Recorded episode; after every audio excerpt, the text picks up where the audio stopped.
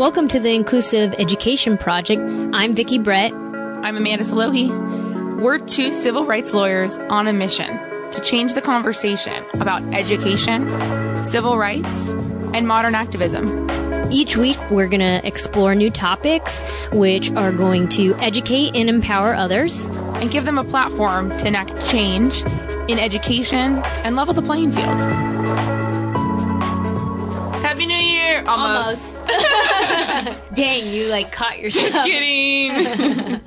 well, I mean, if you listen to this the day it drops, you'll be saying those words in a few hours. We are going into a new decade, people. So a new decade, not even just a new year. Amanda and I did something different over this holiday. Last week, what dropped was our interview, our podcast episode, where we were featured on The Lucky Few. And we have another treat for you today. We were on another podcast, Walking with Freya.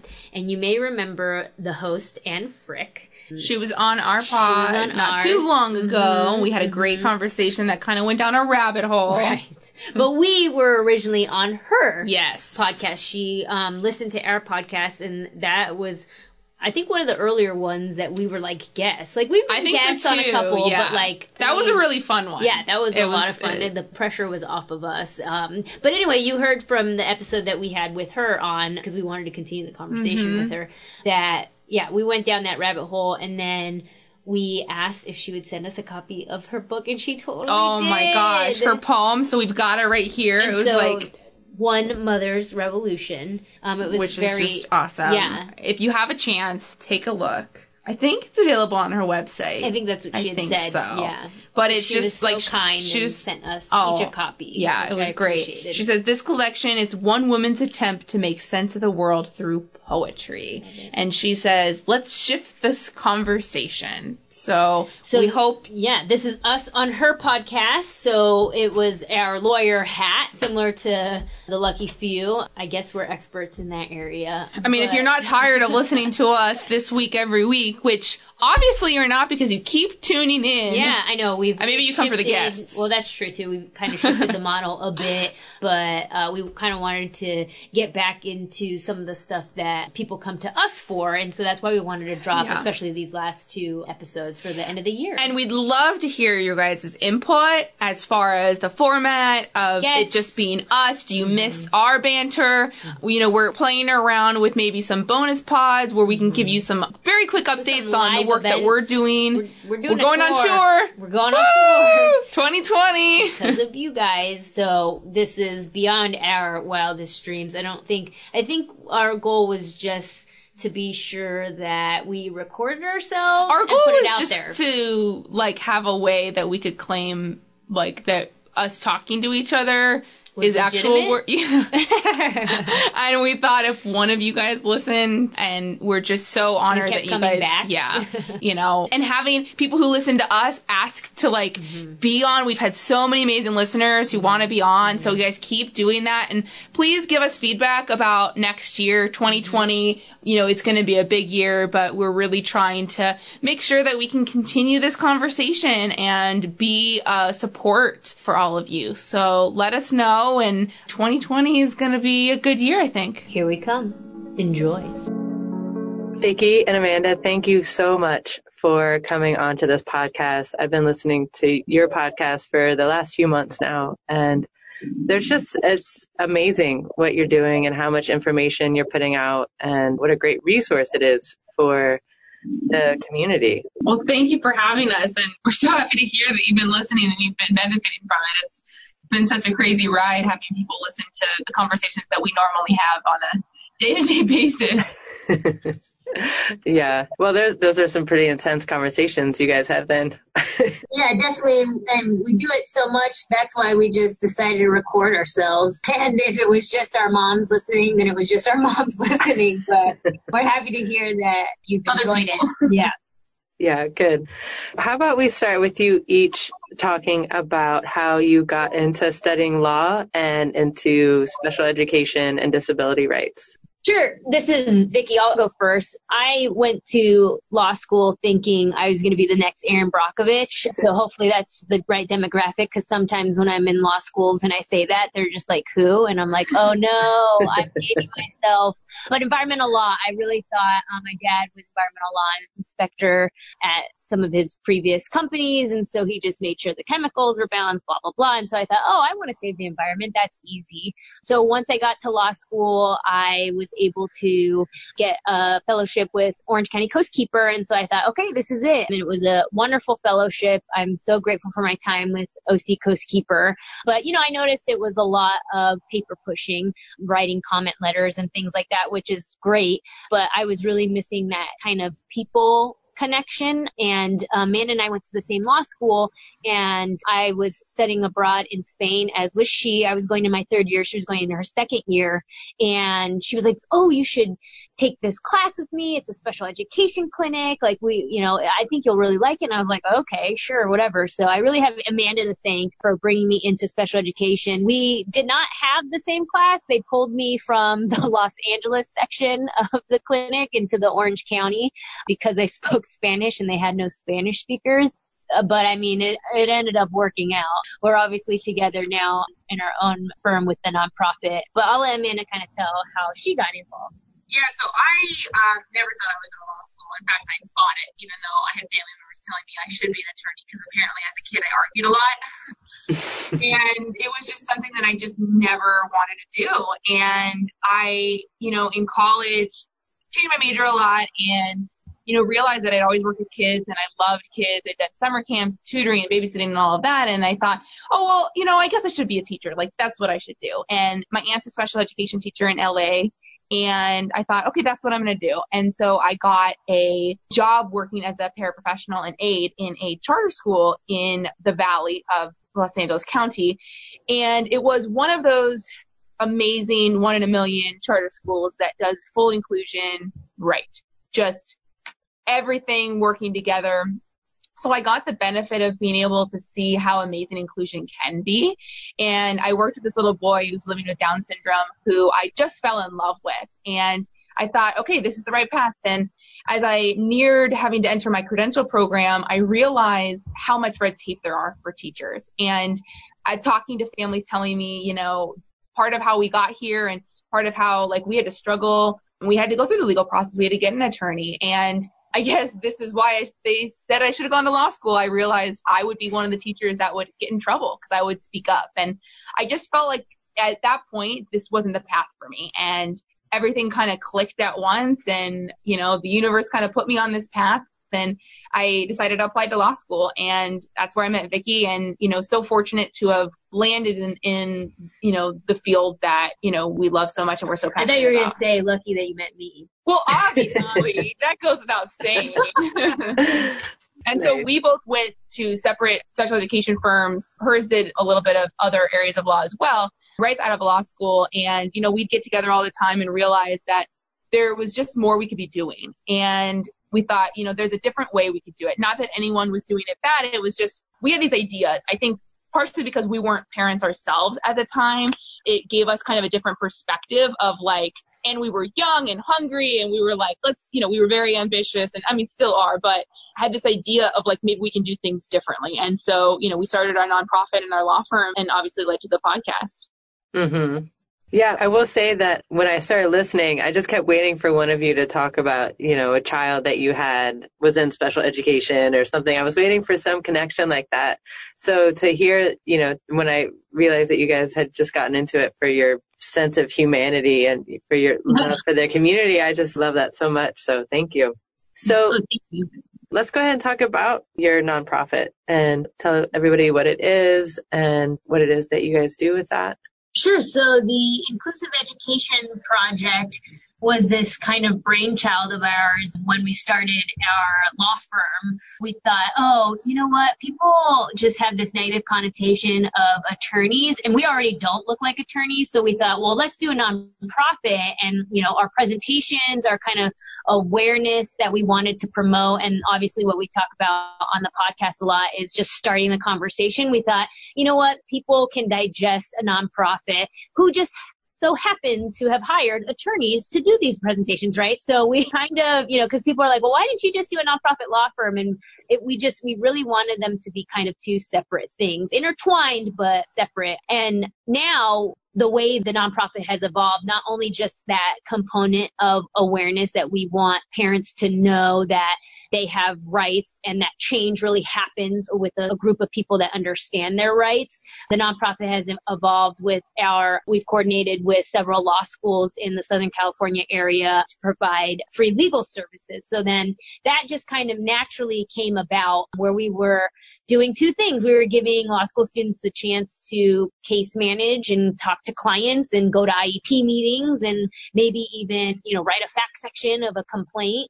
And it also provided free services to low income families. I think, I mean, yeah, so that's a big part of how we've kind of developed and evolved. And like with the podcast, you know, like we said earlier, it was literally something that we thought would never go anywhere. Would just, you know, we were told by so many people, you got to do blogs and you got to do posts on social media and yada yada yada. And you know, it wasn't like we needed clients because there, we just, I mean, I think our staff told us we had 14 potential clients call us this week, but it was more about the fact that we wanted to get the word out more. We wanted to get families to really engage in this conversation, but not just families in this population, but families as a whole, the community to be able to be aware that not only is education something we should be focusing our time, but these kids are so amazing and we shouldn't be thinking about like the disability. We should be looking at, you know, their person first. And so, you know, the podcast kind of stemmed from like we do presentations and we can't be, you know, we can only be in one place at a time. And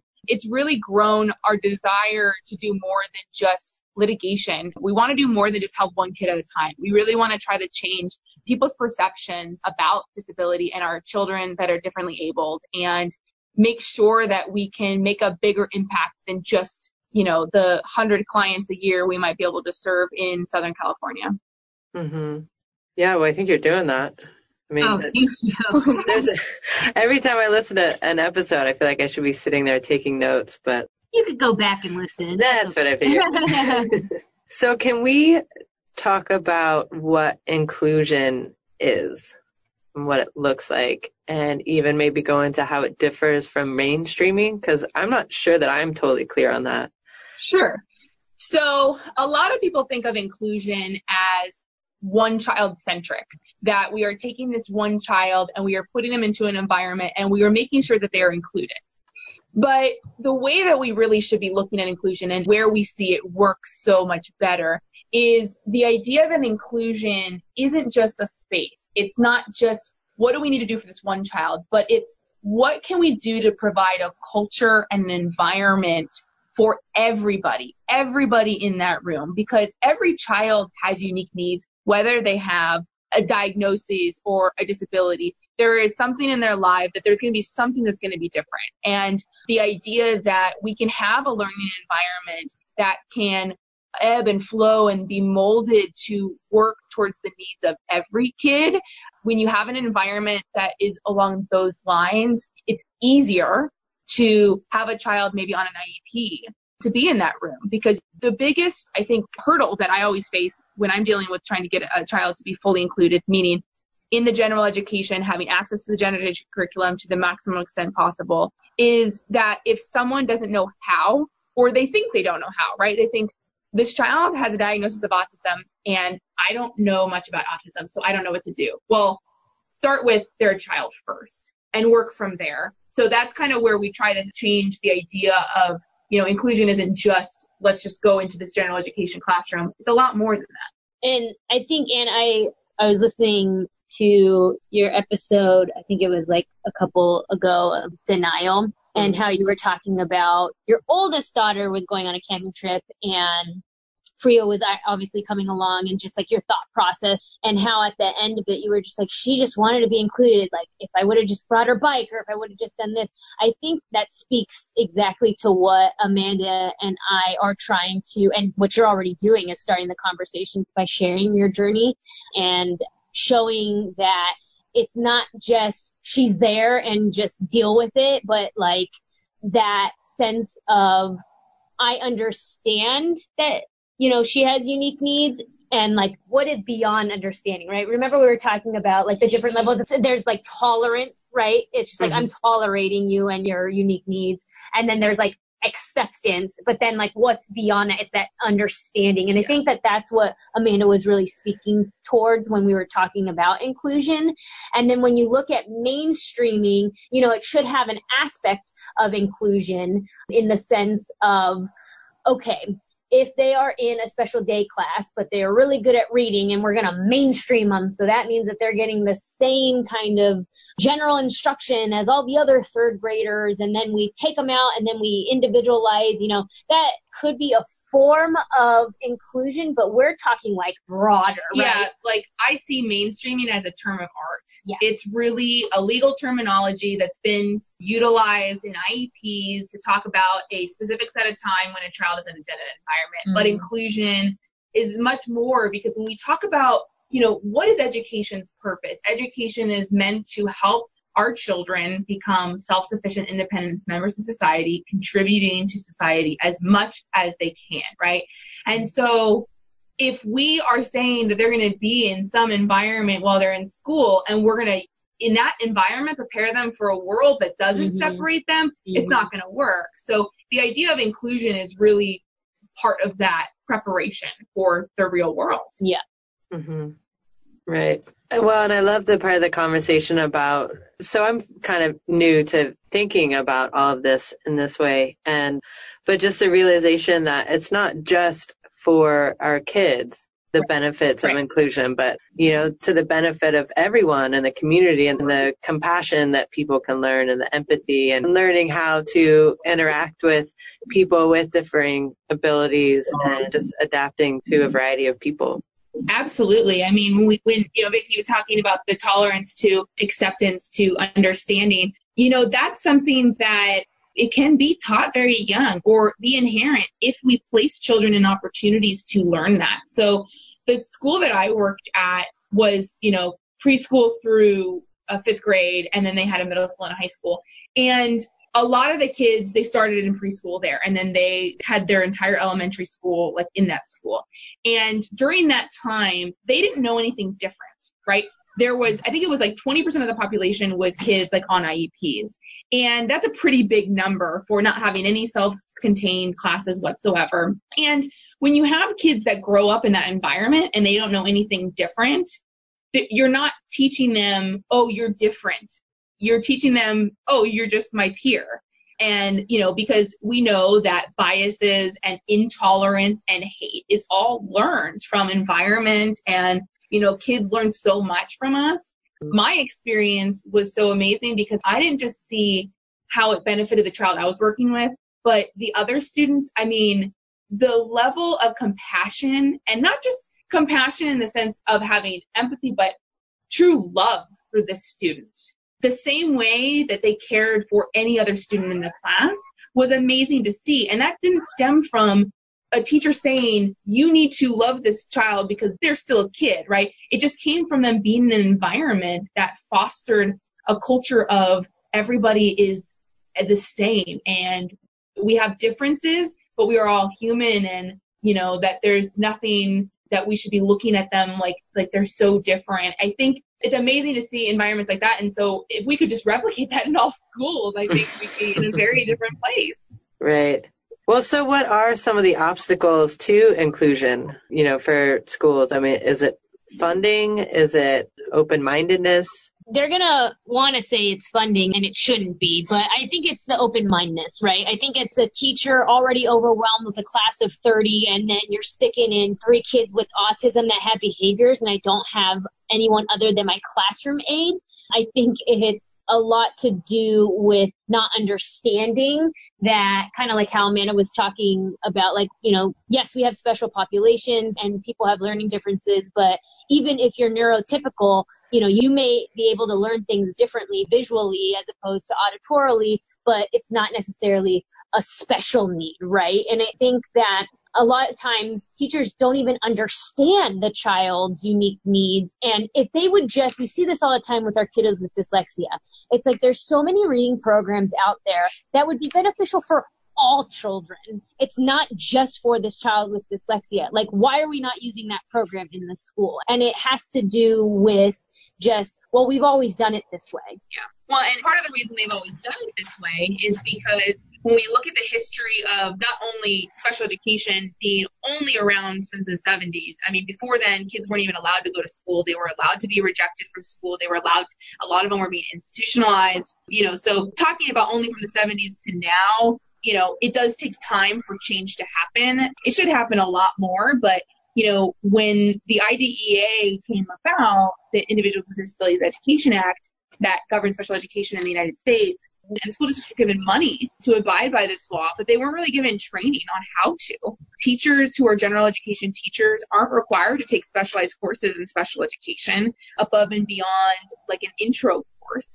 And so you have teachers that have not really been trained, but I think beyond that, like the perception that Vicki was saying is, is a big part too, because I'll be in IEP meetings where we'll be talking about trying to have a child fully included in a general education class or at least like half the day maybe. And like the biggest question I get from a lot of teachers or the concern is, well, I don't really know how to modify or I don't know how to do this and that. And when you really break it down and a lot of the things that would really help this child are either common sense or they're strategies that anybody can implement but it's the idea that the initial like block is I don't have any special training, I don't know what to do, right? And mm-hmm. so the willingness to think about, right? And the parent isn't the educator. So the parent usually can't come to the table and say, why don't you try these strategies in the classroom? They're not anything that's like special. They're just things that, you know, can be very easily utilized and it might actually help everybody in the class, right? you know, there's not enough of that conversation going on. And that's where, you know, usually we're the ones having to come in saying, maybe you should do X, Y, and Z. And a lot of times when I give specific examples of how you could modify like an assignment, let's say, teachers are always like, oh yeah, I can do that because they can, but they just, they automatically think, well, I don't have that credential. I don't have that training. And it's not all, of course, but I think that that's a big roadblock. Yeah, that makes sense yeah, like just kind of the label of needing an IEP or needing to modify it, just they make it harder than what it needs to be. Right. Because yeah. like a good teacher who uses best practices, who has a child in their class that's struggling, usually will try to think creatively on how they can support that child, right? 9 mm-hmm. times out of 10. And a lot of times it works. And that's why sometimes we have kids that slip through the cracks because they'll have one teacher that realizes, okay, like let's say they don't have an IEP yet, they're struggling in one area. So the teacher says, well, I can do this for them and it works. But they go on to the next grade and the next teacher isn't told that that's something that works for that child because there's no IEP. And the next teacher doesn't think to do that or maybe doesn't you know, have the resources to do that or, you know, they don't realize that that's needed. And so that's where the kid slips through the cracks. They'll have a good year one year, but then they'll go to another teacher and they won't have the same supports. And, you know, so I think that if we think about inclusion more along those lines of, let's say you had this child in your class and, you know, they're struggling with this, you know, what would you do? Because most teachers can come up with strategies because they do that on a daily basis. Their kids are not the same every year. I mean, we have Pinterest, we have YouTube, we have just so many resources that I know seem just so very, you know, not extraordinary, but they're super helpful. Like we don't have to reinvent the wheel. But that's what we often see is that, in, you know, we have these great ideas that are research based, but the implementation of them, or, you know, if you're supposed to do this in this way, but you don't really understand the reasoning why, then you're not going to be able to implement it appropriately. And that's what we've, I've seen a lot recently. Or I had an IEP the other day where my client was asking about trying to implement some type of like social like game in the classroom that they had heard about from another parent that another teacher was implementing that like helped all kids, right? And it was something where proposing that to this teacher, it felt like the teacher, I think, I have to make sure my kids are prepared for state testing and I have to make sure that my kids are doing these district benchmarks assessments or whatever it, the expectations are that are placed upon the teacher. And I don't have enough time to also do these other things. So sometimes it's a matter of that, that the administration is setting forth these guidelines about things that maybe aren't really in the benefit of the child because we're placing so much of an emphasis like on preparing for these standardized tests when we could be Mhm. using that time in better ways that maybe the teacher wants to but just can't. Right. Yeah, the standardized tests are what always get me. And I remember learning, I homeschooled my first daughter, and when I did send her to school, I didn't want her to take the standardized test. And this is not my daughter with special needs. I didn't want her to take the standardized test because I don't believe in them, but she ended up taking it anyway because they explained to me that they are allowed a certain amount of students not taking the test, but that they reserve those, tend to reserve those spots for kids that are struggling in areas and wouldn't do as well on the test. Is that true or am I misremembering that? I mean, I've never before heard that in my No, life, but Okay. I don't think like that seems like a really like, and this is what happens, right? Is that oftentimes you can have something and you're like, well, that makes sense. And of course, last time you dealt with a district, you were a kid, right? So why would they be lying to you? And I'm not saying that they're lying to you. I'm just saying that sometimes they get a different interpretation. Well, you remember like the game of telephone as a kid, Yeah. right? Or maybe your kids play it now. Like Right. that I see happens all the time, right? Is that an administrator or someone says something to someone and it goes down the rabbit hole. There's so many people in the district and next thing you know, because this happens all the time, we're in IEP meetings and someone will say something and I'll go, that's not accurate. Like it'll be like something about what the law says and that's not right. Where'd you hear that? And it's not like they're making it up. They literally were heard, they were told that from someone. And so it could be an effect of like the game of telephone, right? It's in the communication. Or it could be that things change and we don't have school districts that are changing with the tides quick enough, I think, sometimes. hmm Yeah. Well, as far as the, I mean, that's one of the things I love about having your podcast as a resource now because I feel like so many of my questions have been answered or at least clarified a little bit more. And, one of them was, which I actually wanted to clarify with you. So my daughter goes to a public charter school and it's a Waldorf inspired school. And I think Waldorf education for any kid is fantastic. I think also it's one of the reasons why Freya can be mainstreamed right now, or I don't mm-hmm. know. But I was listening to an episode the other day and I thought that you were explaining that all charter schools are public schools. Yeah. Okay. And then there are private schools. And then, yeah, and then there are the non-public schools, which are essentially private schools, but they are accredited by the California Department of Education.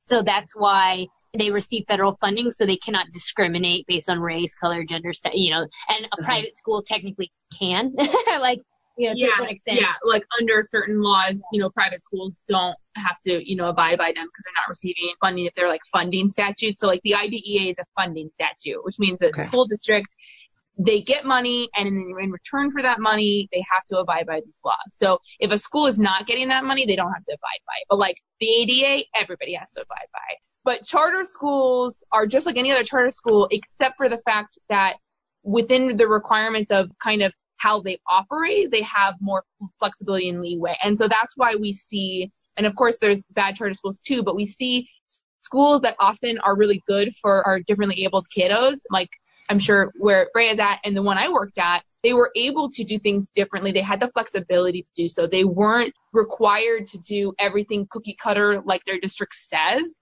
And I think that, you know, innovation and creativity is the key to successful education. And when you don't have that, I mean, it doesn't work for everybody, right? It creates that cookie cutter one size fits all environment. Right. So I kind of blended a couple of my questions together now. But, um, yeah, I was always a little unclear about like if she, you know, if kids that go to charter schools, if they have access to the same rights and to the same services. I was under the impression probably through like the telephone game that charter schools, it was like there was less responsibility on them to provide services, but it mm-hmm. sounds like that's not true. No, yeah, and I mean, what's one of the things, like the philosophy behind the charter school is that it can be of the community. So, like the parents are, you know, should be super involved. It's almost like they make up the board and, and make the decisions. Whereas with public schools, you know, they have the districts are under bigger umbrellas of people making decisions and things like that. But I think charter schools have almost gotten this kind of like, oh my gosh, it's like just as good as a private school because there are some in affluent areas with really progressive parents that have made it that. And so then you have those others that kind of skirt the line and they're like, oh yeah, we don't have to really follow the law or they kind of say things or interpret things in a different way and then it just kind of, and it's all top down, right? So it's like who's leading it and how are they speaking about it. And we've found that with some, with certain charter schools. And do they have a philosophy that is like proven? Right. So like mm-hmm. Waldorf schools that is proven to work for certain students and, and for many students. And the school that I worked at had its own modalities and but there are some that, you know, people may be well meaning about the idea that you know, I think this is a good way to have a school, so I'm going to do it this way, and it doesn't always work. And so, mm-hmm. you know, a lot of times that's where, you know, those can go wrong. But I mean, we would say the difference between a charter school and a public school with regards to what the school has to do is different. But the child, whether you go to a charter school or a non charter public school, it's the same. Okay. And can you explain for me a little bit like the LRE and the FAPE? Sure. Yeah. So those are essentially legal terms of art. They are legal terminology that have a lot of meaning behind them. So it's not just the words that they mean in the Webster's dictionary. So I'll go through. A FAPE is a free, appropriate public education. So it's easy to know public is you're at a public school. School, education, and free, right? We know that free is that word appropriate is where basically our entire job lies. You know, we are constantly having to argue what is appropriate. And the IDEA lays out a foundation for what school districts are required to do in order for it to be an appropriate education. And then case law dives deeper and gives us clarifications because it is individualized. So our most recent Supreme Court case law dives into appropriate means that the child is making meaningful progress in light of their circumstances where they have challenging and ambitious goals that are driven from their unique needs in light of their circumstances. So I've given you a lot of words there that each of those again have their own legal meaning and it can go into it. But it's basically saying that whatever the child's unique needs are, we need to be individualizing their education to meet those needs. Mm-hmm. So what does a parent need to know from that? Like when we go into these IEPs, I mean, because LRE is a word, the least restrictive environment. That's a word that's fairly, an acronym that's fairly new to me. And I'm just, I want to, if you guys can clarify like what that means and like how much the parent is supposed to understand that to be able to advocate. Yeah. So we think of it as a spectrum when we talk about placement. So all kids should start in the general education setting. That's where neurotypical kids are. That's where some of our kiddos with unique needs are. And sometimes if a child with unique learning differences requires a smaller classroom, this is like the shtick that they give you, right? It's a smaller classroom. It's kids just like your child will go into a more restrictive environment of a special day class. And then special day classes can be broken into mild moderate settings or moderate to severe settings.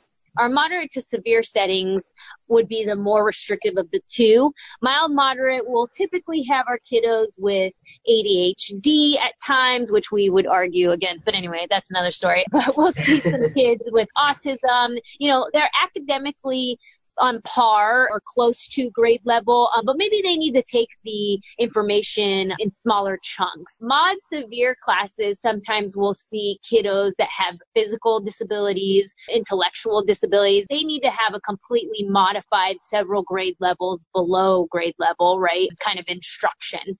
If we move to the right one more, and we get into even more restrictive setting, we have the non-public school. So that's the private school we had just kind of talked about before. Right. What makes it more restrictive is because it's just a school with children with special needs. There are no general education neurotypical kiddos on that campus. So while you have a special day class, it's on a comprehensive campus. It has children, you know, there's right. opportunities to go to PE with gen ed kids and lunch and recess and all that. So it's not as restrictive, right?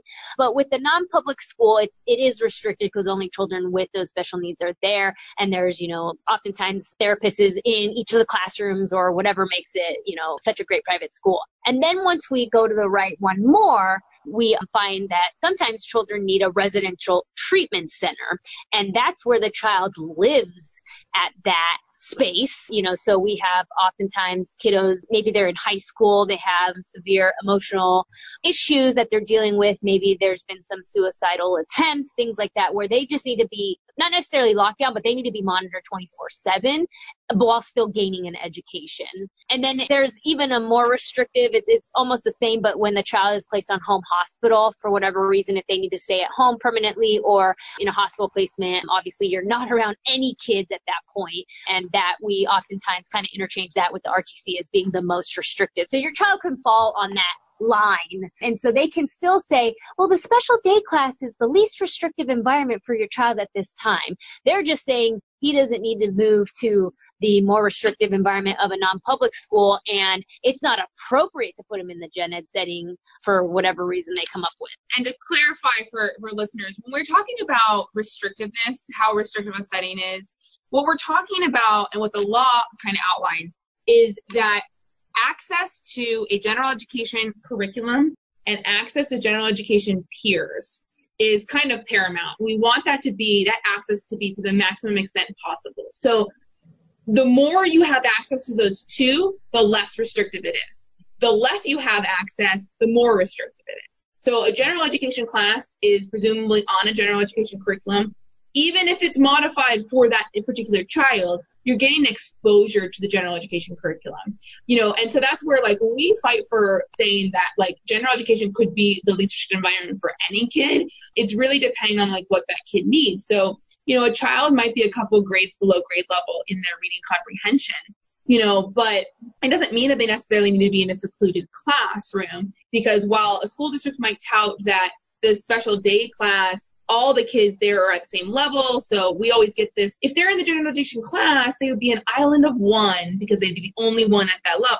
Well, at the end of the day, what we often see in implementation is the special day classes are broken down so much more that the exposure to the content is so different that it's not even close to the general education class in the content even. So when a science class is going through studying how plants grow, maybe in an elementary school classroom, and the study of them needing photosynthesis and all of that, the special day class isn't going through that same process but broken down. Their science class is coming completely different.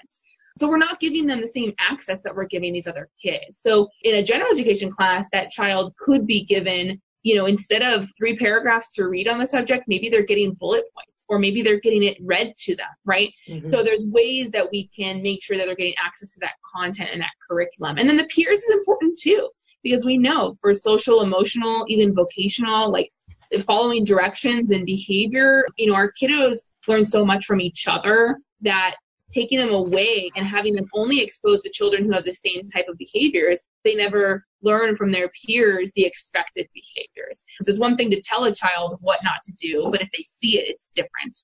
So when we're looking at the restrictiveness of classroom, we're usually looking at those two things. But it's to the maximum extent possible. So, you know, that's where the school districts can get away with saying, well, this child um, is not benefiting from this classroom because the work is so above their level that they're not able to gain from it because maybe it's not being modified the right way. Mm-hmm. Well, and that leads me to a question that my friend submitted. She lives up here in Humboldt County. We have a school that is just for kids in special education.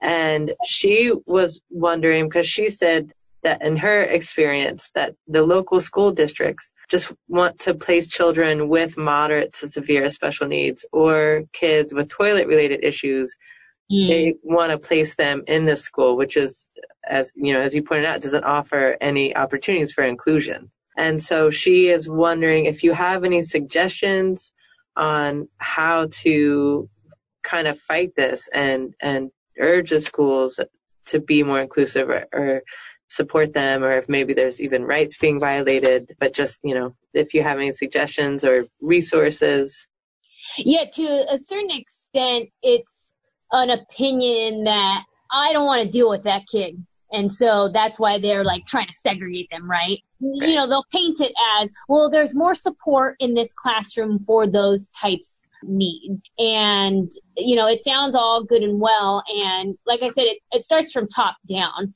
So, you know, the point in which we have the podcast and we're trying to, you know, start the conversation and, and empower parents is so that in their local communities, they can try to make that change because at this point, it's just tolerance, right? Uh-huh. And we're just tolerating that your child has these toileting needs and here this is where you're going to put them. And I think that, you know, the power from within to, you know, not necessarily you know, start with the PTA, but maybe, right? Or speaking to the principal and talking about inclusion and talking about this is the only thing that my child requires. And here are all the strengths that my child can continue to work on if they are in an inclusive setting. And what you're doing is more so segregating that. Because obviously we do have to a certain extent, we're segregating some of these children. And it shouldn't be based on the fact that I don't want to do something. It should be based on the child's unique needs. So if they require right more support academically, social emotionally, vocationally, then, you know, that it's difficult at that point. But most of the time, there's strengths there that right. can lead to the least restrictive environment with some support. Yeah. And I mean, on an individual basis, the question that's often not asked at IEP meetings is what supports could be done in the gen ed class to support this child? It's the school district will say this special day class or this non-public um, is what's appropriate and here's why. But the question about the gen ed class is left to the wayside. It's never even asked, especially with our initial IEP. It's never, well, can we do this? Like, what are the goals? Can these be implemented in the gen ed environment? Maybe we need to pull out for, you know, 30 minutes here and there for speech and RSP, but, you know, we don't need to, like, so I think a lot of times parents don't realize that, you know, you should be asking things like, you know, can we talk about the gen ed environment? Can you explain to me how or why not these supports can or cannot be provided in the gen ed class. Because sometimes when you go down that rabbit hole, people's minds can be changed because they realize, oh, well, maybe we can, right? But on the systemic level, when you're dealing with a school district that may, even if you ask that question, automatically be like, no, there's no way it can be provided. You know, if a lot of times the school board meetings are only attended by gen ed parents, it's very rare that you have children, uh, parents of, of kids with special needs or on IEPs that attend school board meetings. And the school board is the top of the top of that district. Okay. They create policy. So, you know, if more families, if you could band together with other families that you feel are kids that should be included and aren't, if you all go to the school board, you can make more noise that way than just individually at your IEP meetings. Because, you know, at the end of the day, you know, your friend could say, oh, I'm going to go hire an attorney and I'm going to ask for my kid to be in an inclusive environment. And they hire an attorney and they get a settlement and the settlement allows them to be in gen ed. But that helps for this one year for this one kid. It doesn't change the problem, right? So a lot of it, and this is kind of where we come from with this podcast of trying to educate more families, is that the minute that more families just like you become educated on what you guys can do, I mean, grassroots movement comes from grassroots of, you know, people, not attorneys, you know, making this big stand, right? It comes from families. And mm-hmm. so, you know, it does show a lot when a group of families come to school board meetings. It can be powerful. And if the school board doesn't listen, then that's when they need to be voted out. And that's when people need to start coming up with campaigns to get school board members elected into their school board that are going to listen to the community. Okay. Yeah, I love that. That's a great suggestion. Go to the school board meetings. I never even thought about that. yeah. I mean, thankfully, I have had a great experience in the schools up here. They've been, it's been interesting because my daughter, none of the people at the school had knew about her disorder. And so I've been in this place of being able to educate them the bit that I know. We're kind of learning together. Mm-hmm. They're very receptive to everything I learned. I just went to a conference on uh, behavior management and I came back with this, you know, 10 pages of notes and they made copies for all the teachers that work with Freya. And so I'm very grateful for my situation. I was wondering, so the title of my podcast is Walking with Freya, a journey through special needs parenting. Mm-hmm. So that phrase, special needs parenting, like in, if we're looking at this model or this vision of inclusion and how we frame things and how we word things, I'm interested to hear, because I've been questioning that title lately and just interested in what. It's funny that you say that because as I was listening to a couple of your episodes, I thought that too. And I was like, oh wow, that's so great. It's easy and identifiable by like a parent that's like looking, you know, for a podcast to listen to. You know, you don't necessarily label, you know, it's not in the title her syndrome, but like a lot of the things that you talk about, a lot of parents can relate to, whether they have a child with special needs or not. I think right. one of the ones that I had listened to, I think it was from a while ago, but there was like, I think it was your birthday and like there was a treehouse incident and like right. just the way that you were talking to her. And I think you had said you had gone to like a training or something. And so you were like really taking it on, but that spoke to me in because, you know, we speak to children all the time, but just that empathy component that like that can be applicable to any person. And we have that struggle too, right? We really thought hard when we were thinking about the name of our nonprofit and it was kind of like dumb luck, but also like we had put some thought into it and it really has guided us. I like it to a certain extent. Like we have to say sometimes we're special education attorneys because if we say civil rights attorneys, then they go, well, what, in what area? What do you mean? And it's like we deal with individuals and most civil rights attorneys or some deal on these bigger kind of class action based spots. And so it's hard because it identifies so then people can find you. But then you also want to be inclusive. Yeah, I mean, I think language evolves. Yeah, um, yeah. You know, when we think about the terms that we used to use for the children in, in our community, even 10 years ago, five years ago, it has evolved.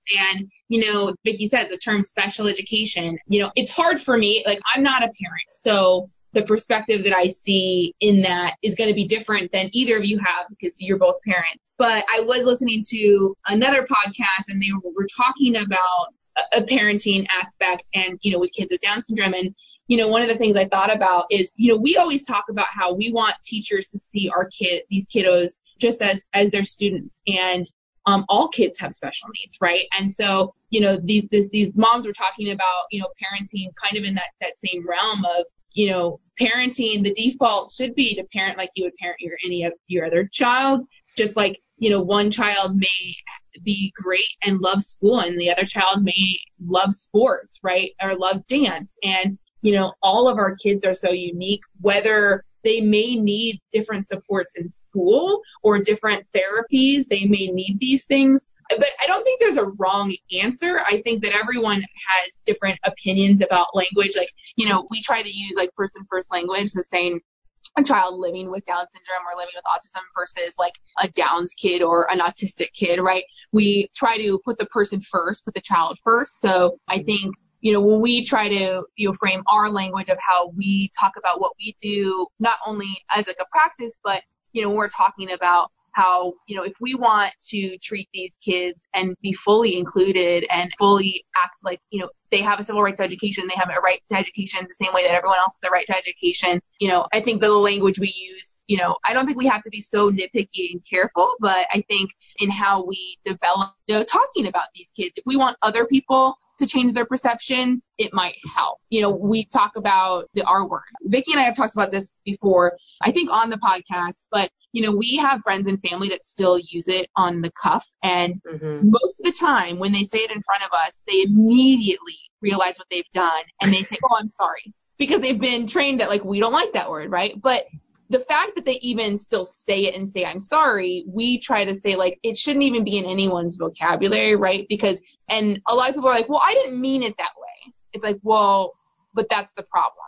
Continuing to say it even if you didn't mean it, you know, causes that stigma. So, you know, I think a lot of times we try to, you know, do that person first language as much as we can. But I mean, you still have to, if you're trying to get your demographic of your podcast to a certain demographic, then, you know, we have to use some kind of descriptors. I don't, I mean, I don't even think that. I think it's just, you know, because we always say this all the time, like we can relate anything back to special education, but a lot of the topics that we try to broach are just things that we want to know more about. And that's the whole point, right? Is that spreading that awareness. So I think one, it's good for those parents that are looking for something, right? And, and I, what I love about podcasts are the fact that I can sit in my car. I can be in the bathroom. I can, you know, nobody has to know that I'm listening to it, right? And mm-hmm. if those are my people and I feel like they're my friends because they're talking to me, then that's okay. It, it's another form for those parents that aren't ready to kind of step out of the shadows they've put themselves in and the way that you speak about both your children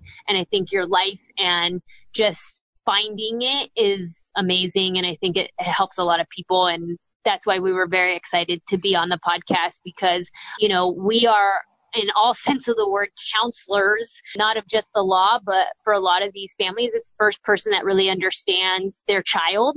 And we're not school psychologists, we're not licensed psychologists, but through our experiences and connecting with those people and trying to understand, I mean, there's 13 eligibility categories, but how many different diagnoses and special needs and chromosome deletions and physical ailment, like there's just it's endless. And so that was also a selfish reason that we got the podcast because then we could get people on that could talk about their journeys or their expertise because we're not the experts. So I think we need it for now, but like Amanda said, it's evolving. And Amanda and I can talk all day and I know we're keeping you from your question. We're keeping you from your questions. um, but we dissect words all the time so we could kind of get off on a tangent. No, I love it. well, and you know, when I started this podcast, it was so like meant to be a space just for parents kind of on this journey. And I've had so many parents of typically developing children say that they love the podcast and they love hearing the stories. And so that experience, and then also that moment, you know, Vicki, that episode you were talking about with like the treehouse, my birthday, yeah. and the empathy, you know, and like realizing, like for me, that's when it really all came together. This like the holistic purpose of inclusion, because mm-hmm. I was sitting there using empathy, and I was like, wow, this is like everybody wants this to right. be done yeah. to them and everybody should have right. skill and oh wait and it's if, frustrating that they weren't listening to you yeah like well, totally it's human, it's human yeah. experiences what you share are human experiences just like any other family can share whether they have a child quote unquote with special needs or not it's human experiences that everyone can kind of most people can relate to no matter if they're exactly in that circumstance or not yeah, I think it's great when we get to hear all the different stories and experiences, and it's just it all just kind of opens up, you know, for more understanding and yeah, and all of it. So absolutely, I just want to say thank you so so much. I absolutely love your podcast, and let's make sure. How about you tell us how we can support you and find you and all of that stuff? Yeah, I'll put a plug in for our Instagram. Our handle is Inclusive Education Project. And obviously that's our website, .org. And yeah, will tell you. try to make it all real easy. And then our podcast is the Inclusive Education Project podcast. And we really try to create a community with that podcast. And so with that, we have a Facebook group that, you know, anyone is free to join. It is private technically. So there's a question you have to ask that's just asked like, you know, how do you fit into this community? And it really can be anything. Like we have families that don't have kids with special needs that are in this community. We have educators. It's supposed to be a safe space to talk about these experiences and help each other because, you know, we're not alone and you're not alone. And I think oftentimes these families think that they are alone. So we've tried to create that community. And then, you know, all of our information is, you know, in our bio and our Instagram and on our website. They can contact us via email anyone that's in California, you can call us for consultations just for that purpose if people want to get more information about us. But mostly online is the best way, just like us, all us millennials all do everything online. Our Inclusive Education Project one is actually 899-3330. Well, can we go on one more question? Yeah. A little more poetic.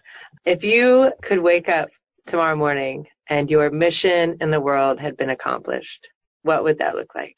Wow. You know what's crazy is that we just had like a team building event with our staff a couple weeks ago where that was kind of, you know, what we talked like for hours about because we very much, Vicki and I started with one idea and our business and, and our kind of our mission has evolved so much in the last five years that, you know, and we talked about that exact issue. Like what is that big global kind of mission? And you know, I think when it comes down to it, it we see every child having an opportunity and access to good quality education. Yeah, I think day. our jobs wouldn't exist, right? Like at the end of the and day, we want that. our job wouldn't exist. But um, I think the way that our culture and our society you know, and the empathy that needs to exist would be there. And we wouldn't have to label and segregate. I know that that's human nature. We like to put labels on things, but maybe the labels can be kinder and that empathy. Yeah. Yeah, that understanding that The everyone understanding. Yeah. Yeah. That's our world.